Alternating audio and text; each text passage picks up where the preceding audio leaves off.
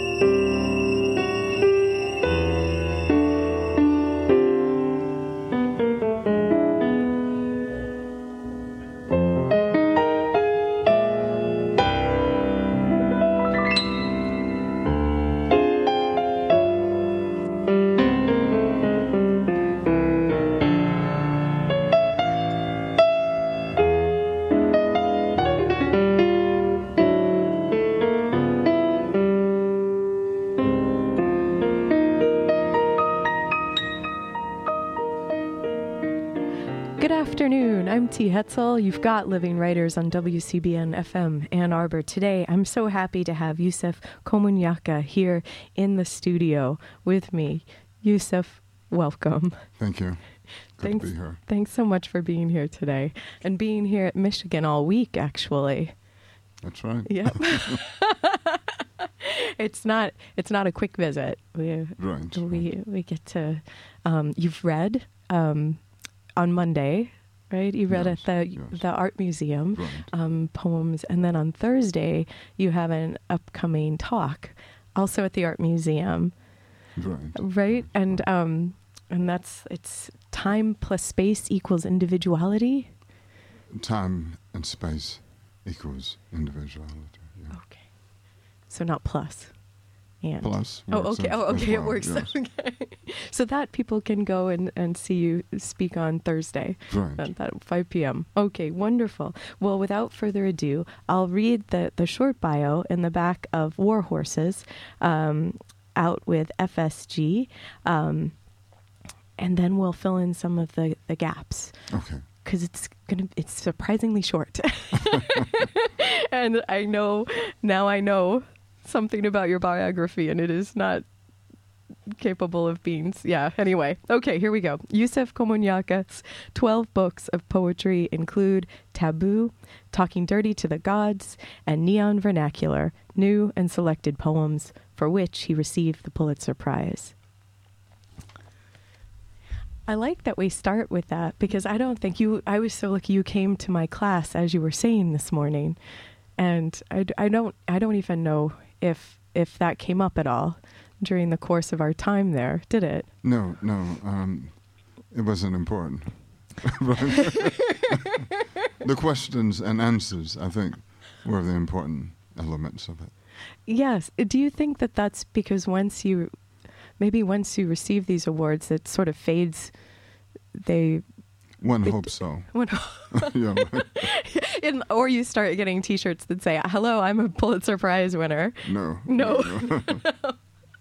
Oh, well, actually, on our walk over there, we were talking about moments in life that could be um, transformative in a way, like yes. time. And um, and one of them that had come up was your your time in Providence after getting the MFA at Yes, Irvine. yes. Um, was this also one of those transformative moments in 1994? Oh, Well, Provincetown. Uh, Was- Provincetown. yeah. Uh, actually, I went there in um, 1980. I hadn't really. I graduated from UC Irvine, and I hadn't um, submitted any applications for jobs or anything of that sort. So at the last moment, I applied uh, to Provincetown Fine Arts Work Center, and luckily enough, yes, It was meant to be then. I suppose so. Yes. And so then you headed off there in the winter months, didn't you? Yes, yes, for seven uh, months um, of cold, but it was also a moment that energized my work. I, I focused my work and began to live with the idea that I could work on three or more projects at once. And why is that important to you? Uh, the three projects working um, in tandem and and how because some people feel like they have to keep boundaries to funnel all the energy in one but it sounds like you work best with with the three Right, and, it's all, right. and you've mentioned three before yes, yes. Yeah. I I suppose uh, um, it started off with an idea, a numerology, but uh, it's something as ab- abstract as that. But uh, and Yusef is a Tor- Taurian born under the sign of Taurus and then it became more practical.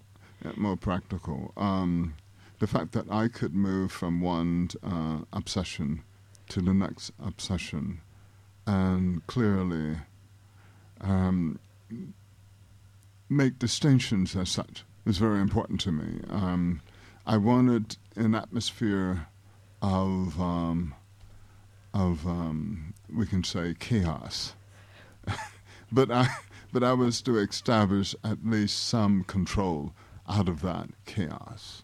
Um, I like how things sort of collide gently with other things and create a moment of tension, even in my work.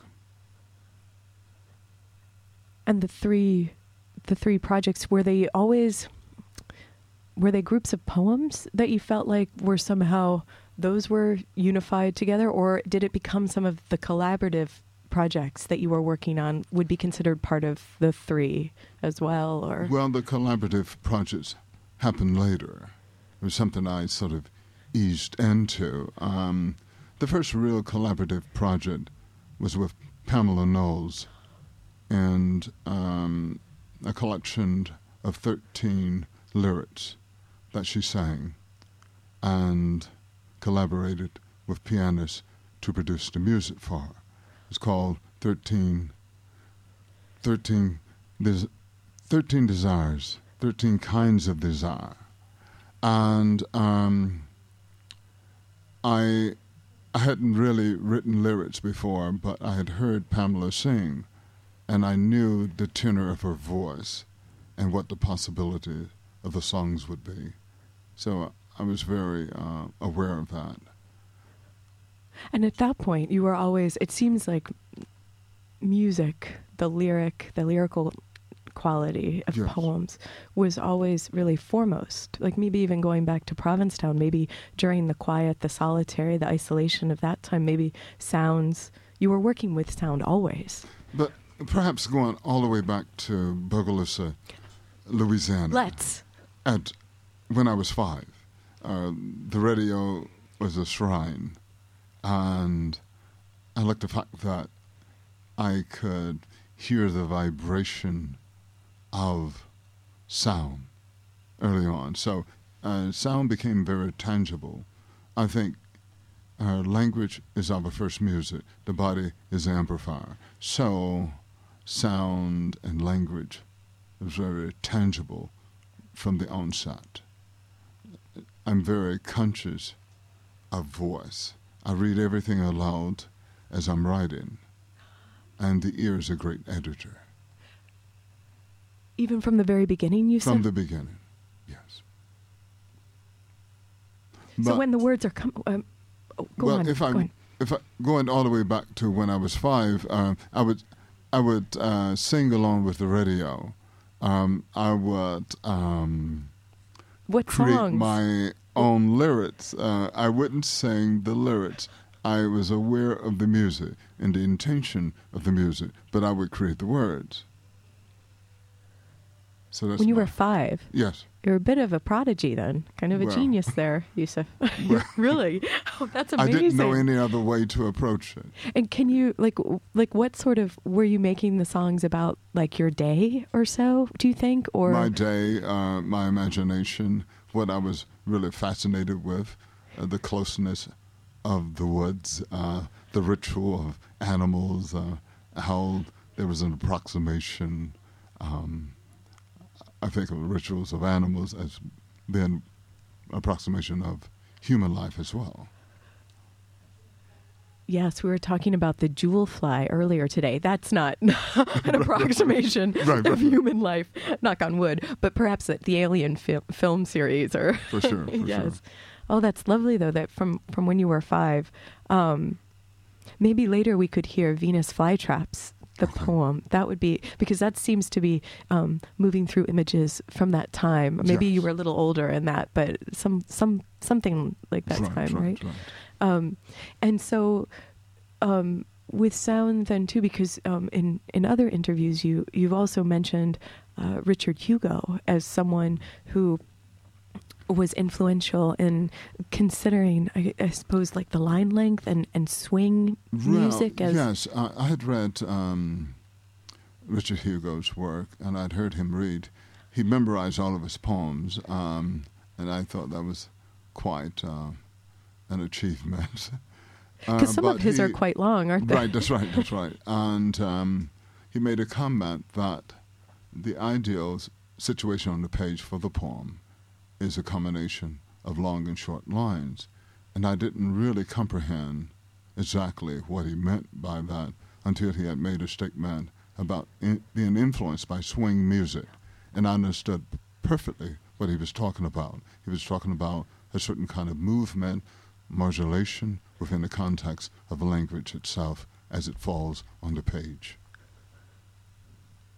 And were you were were you currently were you uh, in an MFA program when you heard him speak, or was it that time when you were sort of kind of It was before, actually, I had gone into an MFA program. It was uh, actually, as an undergraduate, I had heard him.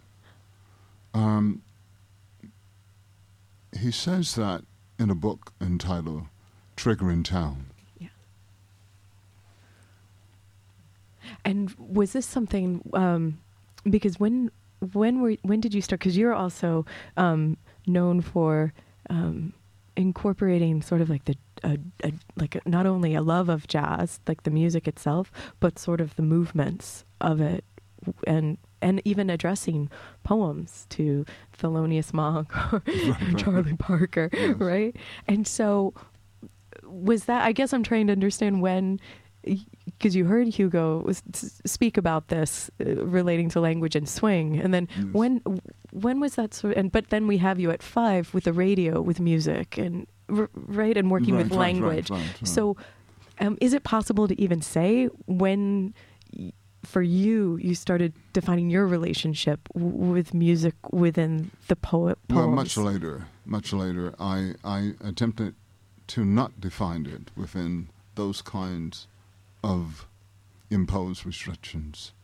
Um, other people began to associate my love for jazz Oh, with uh, the subject matter and the cadence of the poems. And also with Sascha Feinstein, I co edited an anthology entitled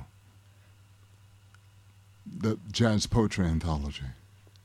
And we did a second one called The Second Set. Uh, at first, I thought there were just a few poems influenced by jazz, but uh, once you started looking, once I started looking, um, uh, I realized that I think it's a. We have 132 poets represented in that first anthology, I think. So, jazz-related poems have been part of the American um, statement. Really, this idea of bringing um, uh, poetry and music together seems to be unnatural. Oh, yes. Yeah. I was wondering how many of the 132 were actually n- not American, like international, because it does seem so music- grafted the- into right, America. right. The music has always been rather international, and that's what's interesting about the music. The music, it seems, wasn't to separate out voices from each other, but to bring them together, And that is what interests me about the work. Um, the work that jazz does. Like that dialogue of voices, dialogue. right? Yes. Well, let's take a short break and then we'll be back. Okay. Maybe we're even going to hear some jazz in the break. We'll see. That's cool. you've you've got Yusef Komunyakaa today on Living Writers. I'm T. Hetzel. We'll be right back.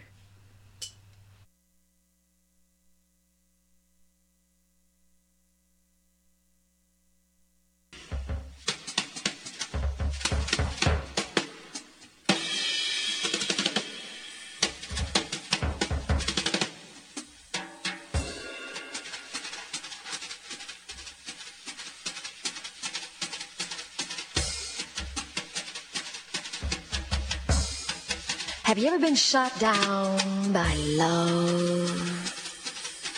Blown out of the saddle, cut down in the middle of paradise with a throw of the dice. Taken out of action by infatuation.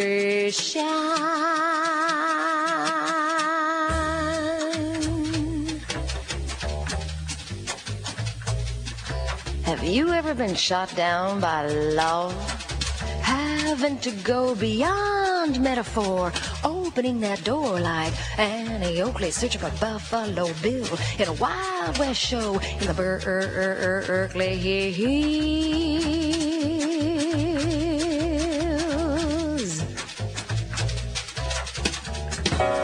Love, such a dangerous enterprise for fools and the wise. I'll let the winter crocuses give advice. Since February is their only commentary as they push up, push up through the ice.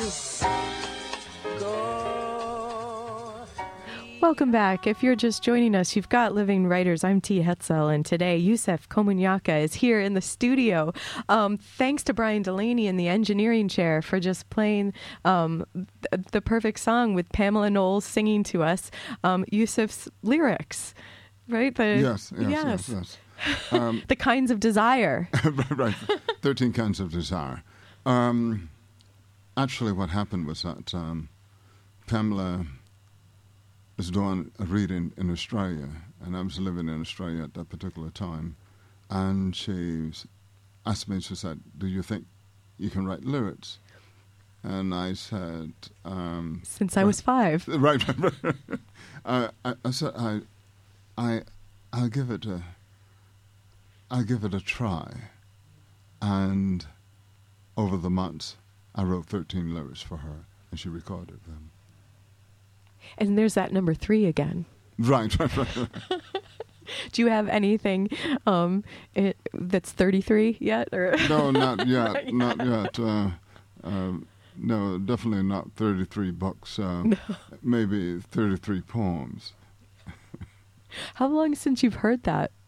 It's Uh, been a while since I've heard that. Um, at one time, I was playing it continuously. I think it's an interesting um, use of talent. Uh, it's a, it's a, uh definitely a collaboration that I embrace. There are so many musicians uh, involved with this project, based in Sydney, because it was actually produced in Sydney. It seems like you have spent chunks of time in all these different parts of the world. And so are you able to touch back to these places, like revisit Australia? Um, I know you went back to Vietnam because you were invited back to meet um, the writer Vietnam Writers Association, right? Yes, the- um, that was in 1990. I went back to, uh, to Vietnam um, with five other veterans. We were there to visit um, the Vietnamese Writers Association and to establish a dialogue with them, a necessary, needful dialogue about our experiences, about how we can move on um, through that very deadly moment, in a shared psyche. Uh, so, so yes, Well, what a responsibility to be one of then the ambassadors for the U.S. to try and make that bridge. um, it- it was necessary. Let's say it that way. I think for each of us as well. Uh, what was interesting about that is that I was surprised by um, how willing the Vietnamese were to establish a dialogue. That there was a climate of forgiveness um, um, and embracing. Um, there were friendships established, uh, s- friendships that last until today and continue.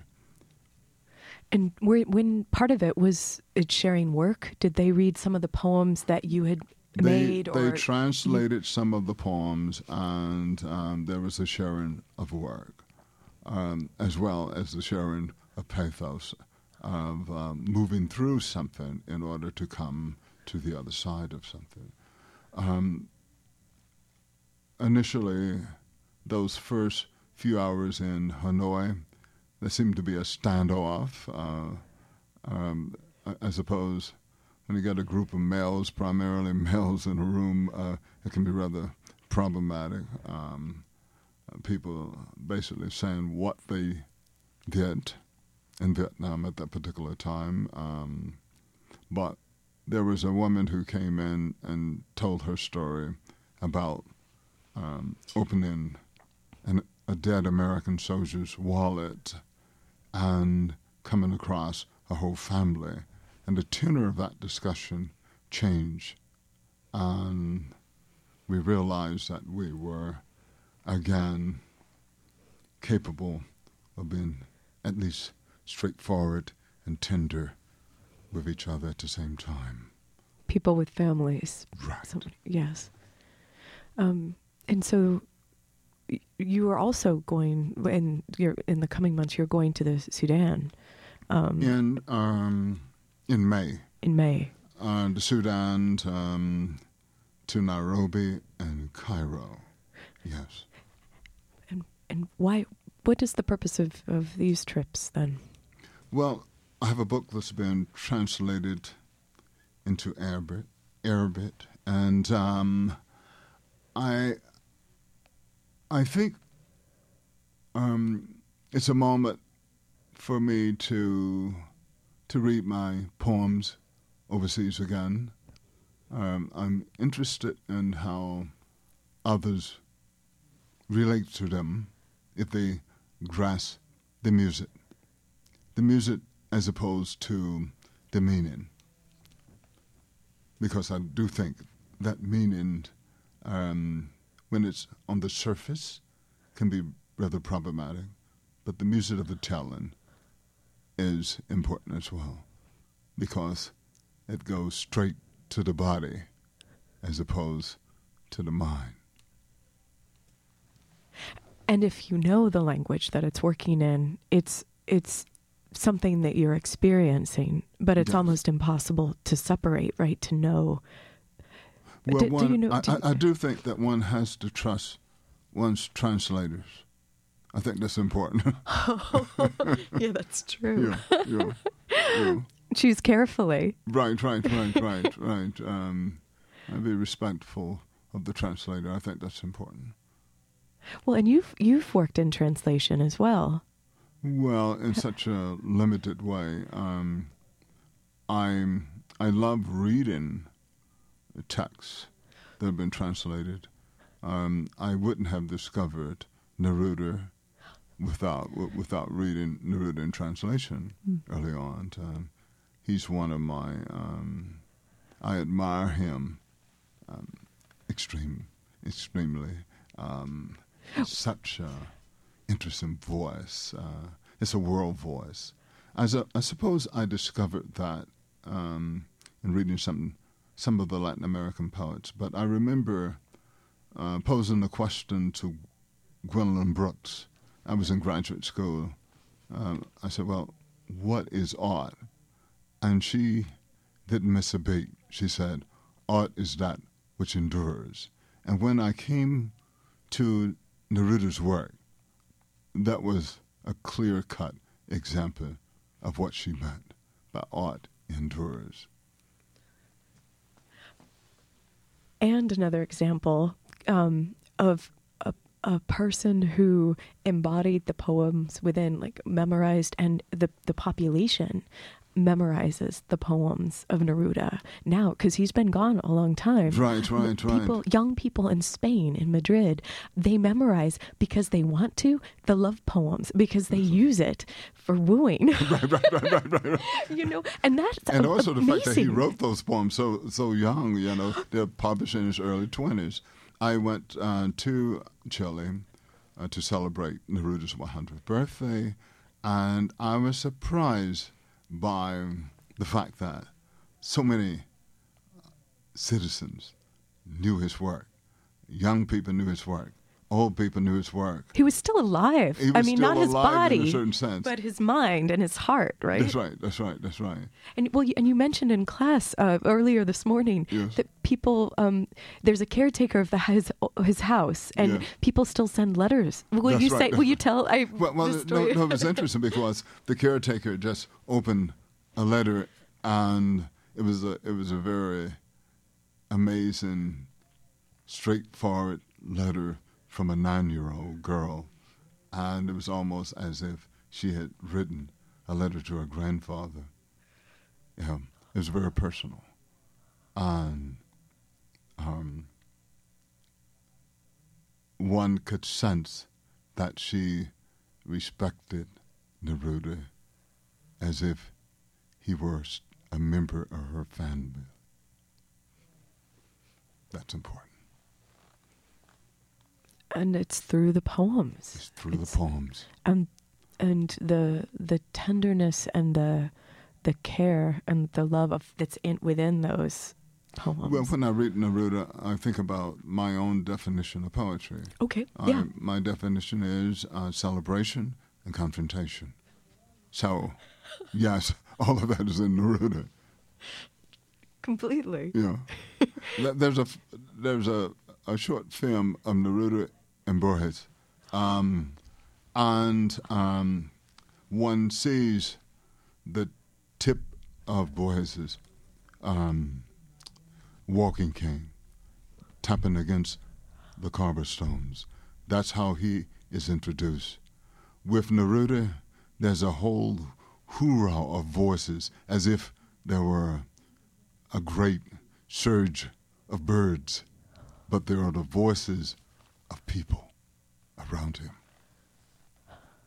I'll have to see that that film, that short film. Yes, That's am- that's actually amazing. yes. Bor- so and Borges is also someone who is like a touchstone, I yes, think, for, for, sure. you. Right? For, for sure. Um, more of the the prose. Um, I'm interested how a certain kind of lyricism in his poetry um,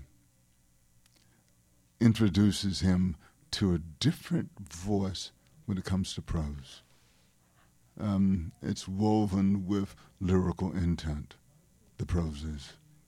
Um, and also history and mythology, everything woven together as a seamless tapestry.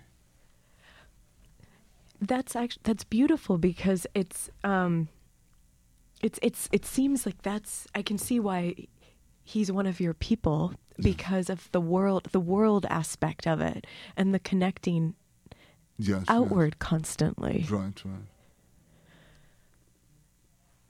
All right, let's Okay. take a short break and then when we come back, um, could we hear a, a couple of poems, Yusef? Does that sound good? Yes. Okay, sounds good. we'll do that. You're listening to Living Writers. Today on the program, we have Yusef Komunyakaa here in the studio. So lucky, so happy. Take a short break. We'll be back.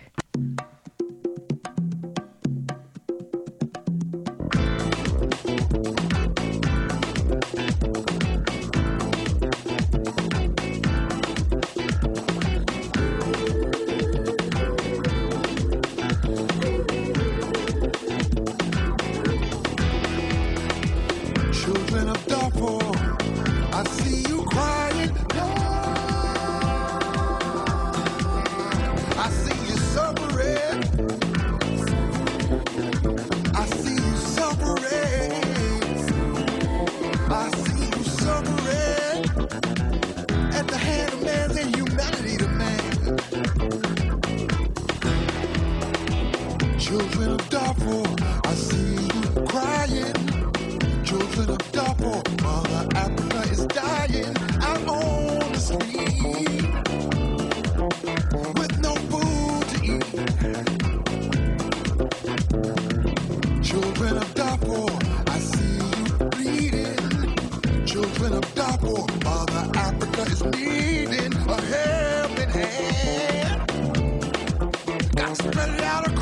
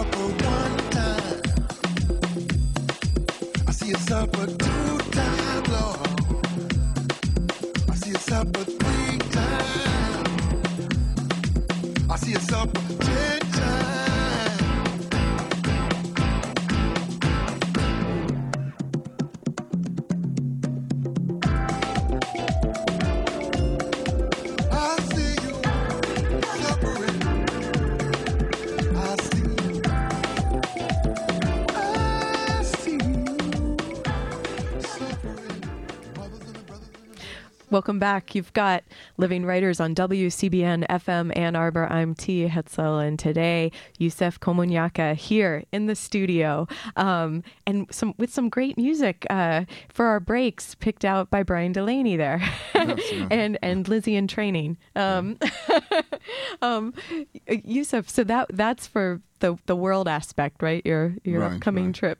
right, right. um, would you will you read for us? Venus's flytraps. I am five, wading out into deep sunny grass, unmindful of snakes in yellow jackets out to the yellow flowers quivering in sluggish heat. Don't mess with me, 'cause I have my Lone Ranger six shooter. I can hurt you with questions like silver bullets. The tall flowers in my dreams are big as the First State Bank, and they eat all the people except the ones I love. They have women's names with mouths like where babies come from. I'm five. I'll dance for you if you close your eyes, no peeping through your fingers. I don't suppose to be this close to the tracks. One afternoon I saw what a train did to a cow. Sometimes I stand so close I can see the eyes of men hiding in boxcars. Sometimes they wave and holler. For me to get back, I laugh when trains make the dogs howl. Their ears hurt. I also know bees can't live without flowers. I wonder why Daddy calls Mama honey. All the bees in the world live in little white houses, except the ones in these flowers, all sticky and sweet inside. I wonder what death tastes like. Sometimes I toss the butterflies back into the air. I wish I knew why. The music in my head makes me scared, but I know things I don't suppose to know. I could start walking and never stop. These yellow flowers going forever, almost to Detroit, almost to the sea. My mama says I'm a mistake, that I made her a bad girl. My playhouse is underneath our house, and I hear people telling each other secrets.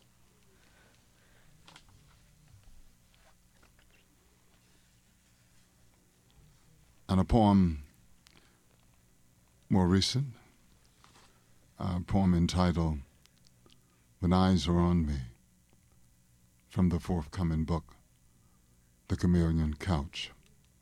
When Eyes Are on Me. I am a scrappy old line who's wandered into a Christian square, quavering with centuries of forged bells. The cobblestones make my feet ache. I walk big shouldered, my head raised proudly. I smell the blood of a king. The citizens can only see a minotaur in a maze. I know more than a lion should know. My roar goes back to the Serengeti, to when a savanna was craggy ice, but now it only frightens pigeons from a city stoop. They believe they know my brain's contours and grammar. Don't ask me how I know the signs engraved on a sundial, the secret icons behind a gaze. I wish their crimes hadn't followed me here. I can hear their applause in the dusty citadel. I know what it took to master the serpent and wheel, the crossbow and spinal tap. Once I was a leopard beside a stone gate. I'm a riddle to be unraveled I am not, and I am. When their eyes are on me, I become whatever is judged badly. I circle the park.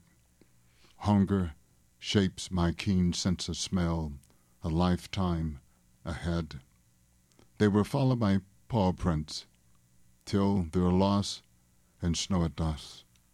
If I walk in circles, I hide from my shadow. They plot stars to know where to find me. I am a prodigal bird perched on the peak of a guardhouse. I have a message for fate. The sunlight has shown me the guns, and their beautiful sons are deadly. Thank you. Thank you. No, thank you. Now we'll have an argument about that. Right, right, right. Yes. Because that way we'll have the celebra- celebration and the confrontation in our moment. Right, right, right, right. Well, that was, those were. Um, it's it's funny because this, when you were reading uh, Venus's flytraps, then I was hearing echoes from the the lion's roar. Uh, Oh, that's it- interesting. and so then it, yes and because in both you're saying as a five the the, the voice of a five year old like i know more than i i should know and then this is what the lion is saying Right, right, right. again right Right, right, right, Um, right. but it's it's such diff- such time elapsing in a way That's right, that's right, that's right. But um, points of reference uh, converge. And I suppose it points me also to certain kinds of obsessions that humanizes us um, through a certain uh, controlled, um, meditated upon as passion, perhaps. can you say more about the obsession obsessions that humanize us Well, the fact that we, Is it because is it only? It's not just for artists, is it? Like I feel like right. it, it it's part of the artist, right? What you Yes, uh, it, the fact that we are willing to, well, think about the poem. Uh, the way that I read poems, I love reading them again and again, and I gain something from them each time because, being such complex uh, organisms, we um, desire, demand a certain kind of stimulus, uh, stimuli and um, we want to be challenged. Uh, but also, I tend to say that the reader is also a co creative meaning. Um, I think all this links up um, and makes some sense in my psyche. The fact that I I love going back to those early moments when I when I was five, um, looking very closely at everything around me, and being reminded later on um, that uh, Baldwin says um, um, we have to know what's happening around us in order to know what's happening to us because we are a part of everything around us. And that makes sense um, because um, we engage the world in a different way. Uh, I can't imagine anyone that hasn't looked up at the sky, but um, in there's a satirical piece that that I wrote. Um, it's a, it's a dialogue between um, a speaker that could be me, but also also a character um, um, who defines himself as brother point blank. Um, he says whatever approaches him uh, very straightforwardly, and um, there's this dialogue between them, and there's a moment where um, brother point blank agonizes and wonders, is there anybody who hasn't at least gazed up at the sky and wish he or she could be a bird. And then and then yes, and then there's the prodigal bird, in the poem. Yes, Right? yes, yes, yes. And and is this at all related to the cassowary? the cassowary, we were talking about the cassowary, um, and I think the reason I was talking about the cassowary uh, is that um, it's a bird. Um, I was I was visiting Cairns in um, northern Australia, um, close to the Great Barrier Reef, and um, I had gone out into the rainforest, and I was walking on this path, and I came across the cassowary. I was standing there, armored in all of its blue, radiant feathers, and pretty much saying, "Don't, don't even dare." and it's a pretty big bird, right? You, It a you described bird. it as coming up to like hip level or, Right, or above, right, even right, standing on the ground, and then yeah. So I, I, I just let it stand there and made a path around it. The cassowary. Yeah. Yeah. I, I haven't written about the cassowary yet, um, but I'm quite sure it's going to enter um, a poem somewhere. I don't see how you could keep keep him out. Right, right, right, Especially because I love how there's been different moments during our conversation so far, Yusef, that where the um like the mind and the and the and the brain and, and that energy. And I think you had called it um uh particular the particular perfection of the brain earlier today in class, like some or Um, I, I, I refer to it as as the accidental accidental perfection. accidental perfection. That's it. Our br- like how our brain is discovering or moving around or or reaching outward or looking up at the sky and imagining. How, how it demands to um, to engage whatever is there in the psyche and beyond the psyche. Um, how it engages an extended possibility. Um, and I, I like that idea a lot, uh, especially associated with poetry, because I believe that there isn't any topic that's taboo, but one has to have a system of aesthetics um, where beauty and terror aligns and creates a certain kind of tension that poems that beckon to us um, and demand some attention, demand our participation. I suppose language is that which also keeps us human. Has there ever been a poem that you feel that's that's there but that's elusive? That there's there's that tension, um, and maybe there's pieces of it, or you hear pieces or music of it, but there's something that's not that's not finished with you yet, uh, even though and the thing itself is not Right, made right, yet or created yet. Yes, um, there are poems like that. Um, and maybe that's what I really mean by obsess- obsession as well. There are topics that I return to, and I see them differently because I've been changed. And remember, I said that um, each of us is such a complex organism, and time changes us. And so, what we were thinking um, two days ago is entirely different, perhaps, in some ways, than what we'll be thinking tomorrow. Unless part of us is somehow deadened, Right, And then right. uh, because Well, um, that in, the sense that um, apathy, um, but I think apathy is cultivated, uh, and perhaps it isn't natural. Like maybe a defense. It may be a defense, yes.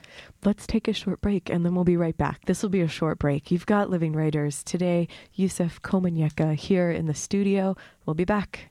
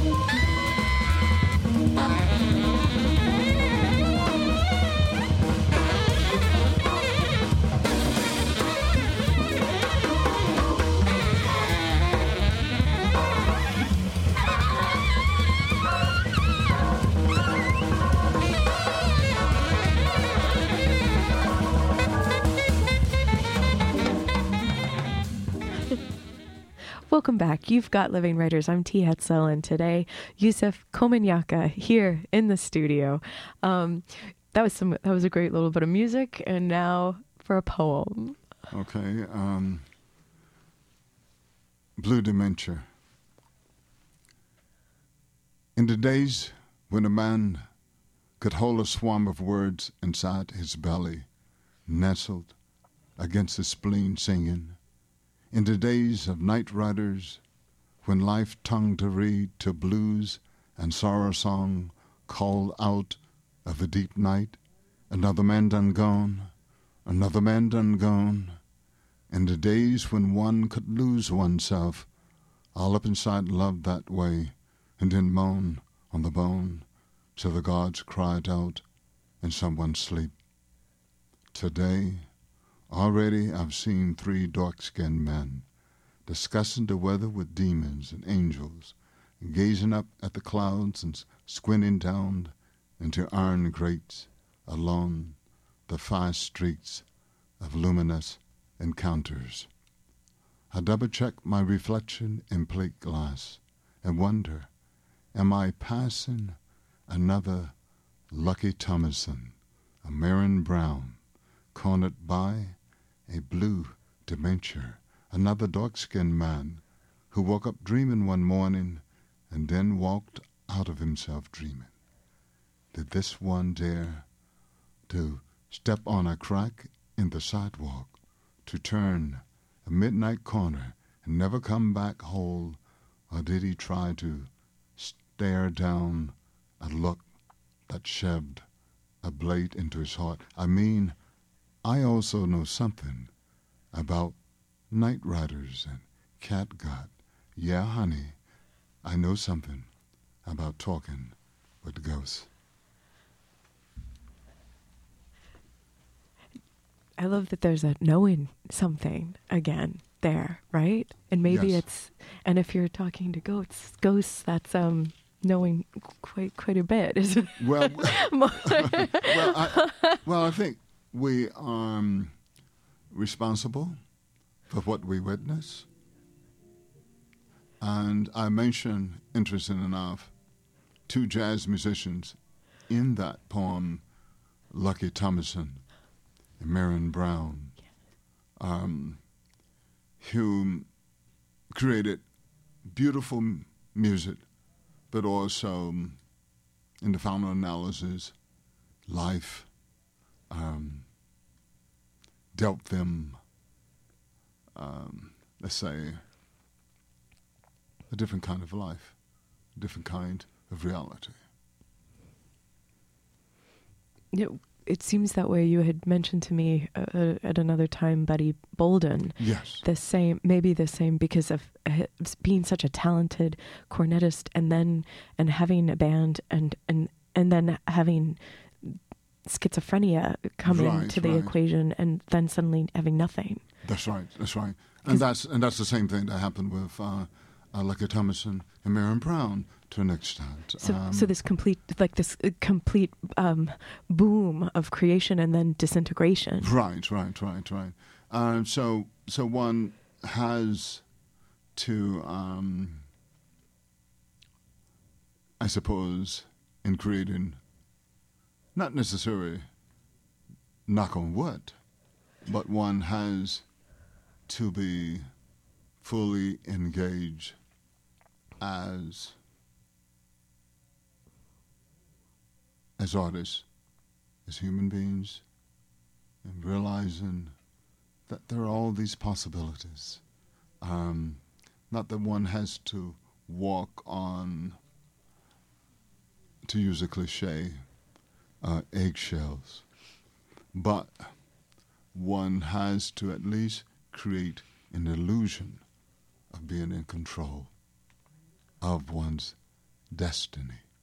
I think that's very important for the artist, and maybe that's what art is about as well. The at least the illusion of being in control. That's the honestly the last thing I thought you were. I had no idea that's what you were going to say. Yes. why then? Why? What is it about the the illusion of control, like for the art? Because everything could just because everything is this the sen like the senses everything if you're not able to stop things from coming in and ordering them and No, I- somehow it, you will what yeah tell you Well, speak well, please no, no, no, right, right, right, right, right. I, I- I think it's very important to beckon for whatever is out there, but realizing that also we are at times very fragile. We can't take on everything, even if we are willing to. Um, so that's what I mean by um, having this illusion of control.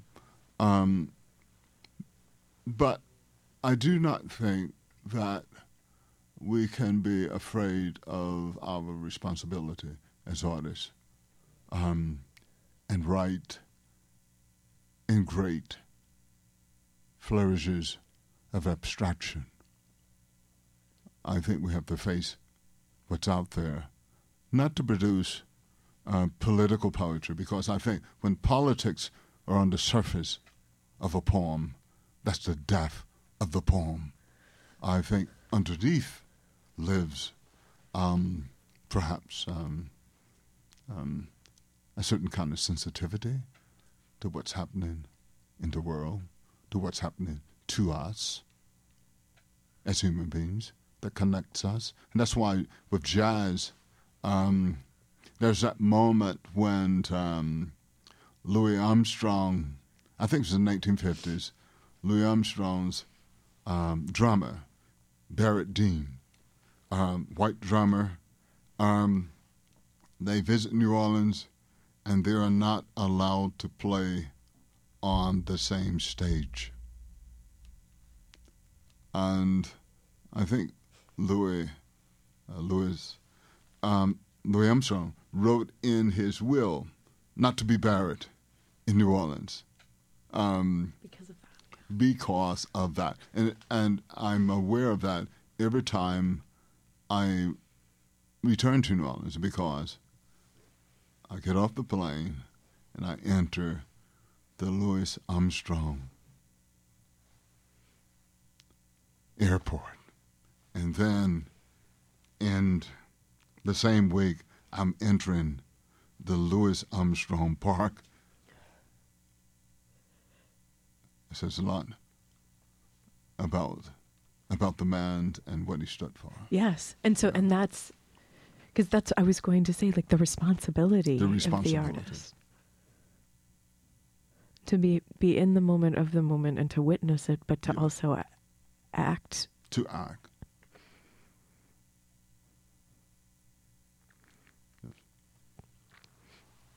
And is that why you've made some of the choices to go into the world and, and maybe even because I think about it, you graduate from high school and then you enlist and you go to Vietnam.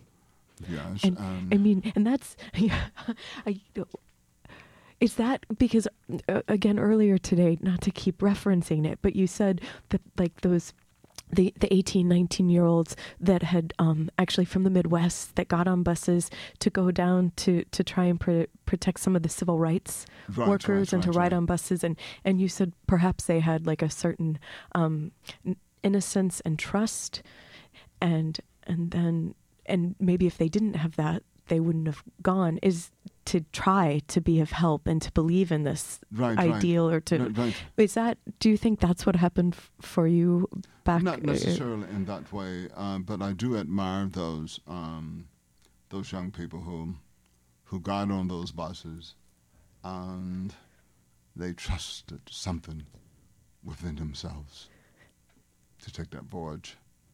so it's trusting within themselves rather than Yeah. trusting something in the world Yes, but they are yes trusting something within themselves, something that really humanizes them through that action, but also, um, in a way, just that will to say, this is what democracy is about. This is very important to me. I'm going to be um, not passive, but I'm going to be at least part of the necessary action. To be passive is to be acted upon, and vice versa. As as a thinking individual.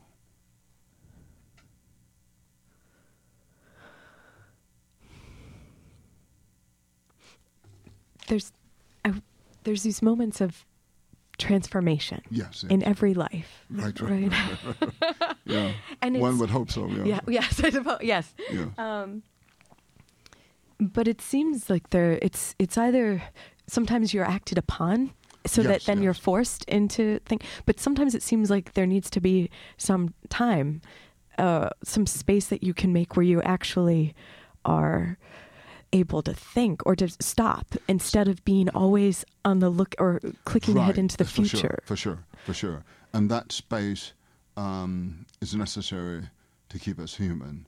And sometimes we can equate that space with a measured silence. In order to have music, we have to have silence, right? Um, we have to be able to meditate on possibility um, and not always um, have an attitude. A prejudgment. Yes, yes. And, and I'm wondering, that seems to be something that you, that's a that would be a practice, or that would be you'd have to be aware of, since some. Or at least a rehearsal. right. we- we- we- yeah, except we have this one life, unless we can believe in reincarnation, right? Right, right. Right. but I sometimes I wonder. I hope that I I think well by reading poems um, and writing them certainly, but by even reading them, maybe that's some of that space I think so. That you can. I think so. It's not what. Uh, it's not so much the answers as the questions.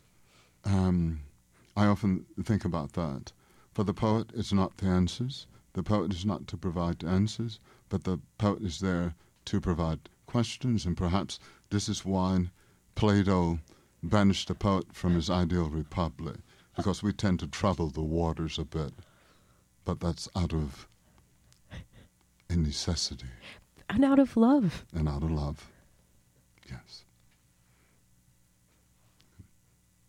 Thank you so much for being on the program today. Thank you much. Thank you. Um, will you read us one more poem before before I'll- we go? I'll Or- recite a poem. Um, Ode to the Maggot. Brother of the blowfly and Godhead, you work magic over battlefields and slabs of bad pork and flop houses. Yes, you go to the root of all things. You are sound and mathematical. Jesus Christ, you are merciless with the truth. Ontological and lustrous, you cast spells on beggars and kings. Behind the stone door of Caesar's tomb, a split trench and a field of ragweed. No decree or creed can outlaw you as you take every living thing apart. Little master of earth, no one gets to heaven without going through you first. Thank you. Thank you. I love that one.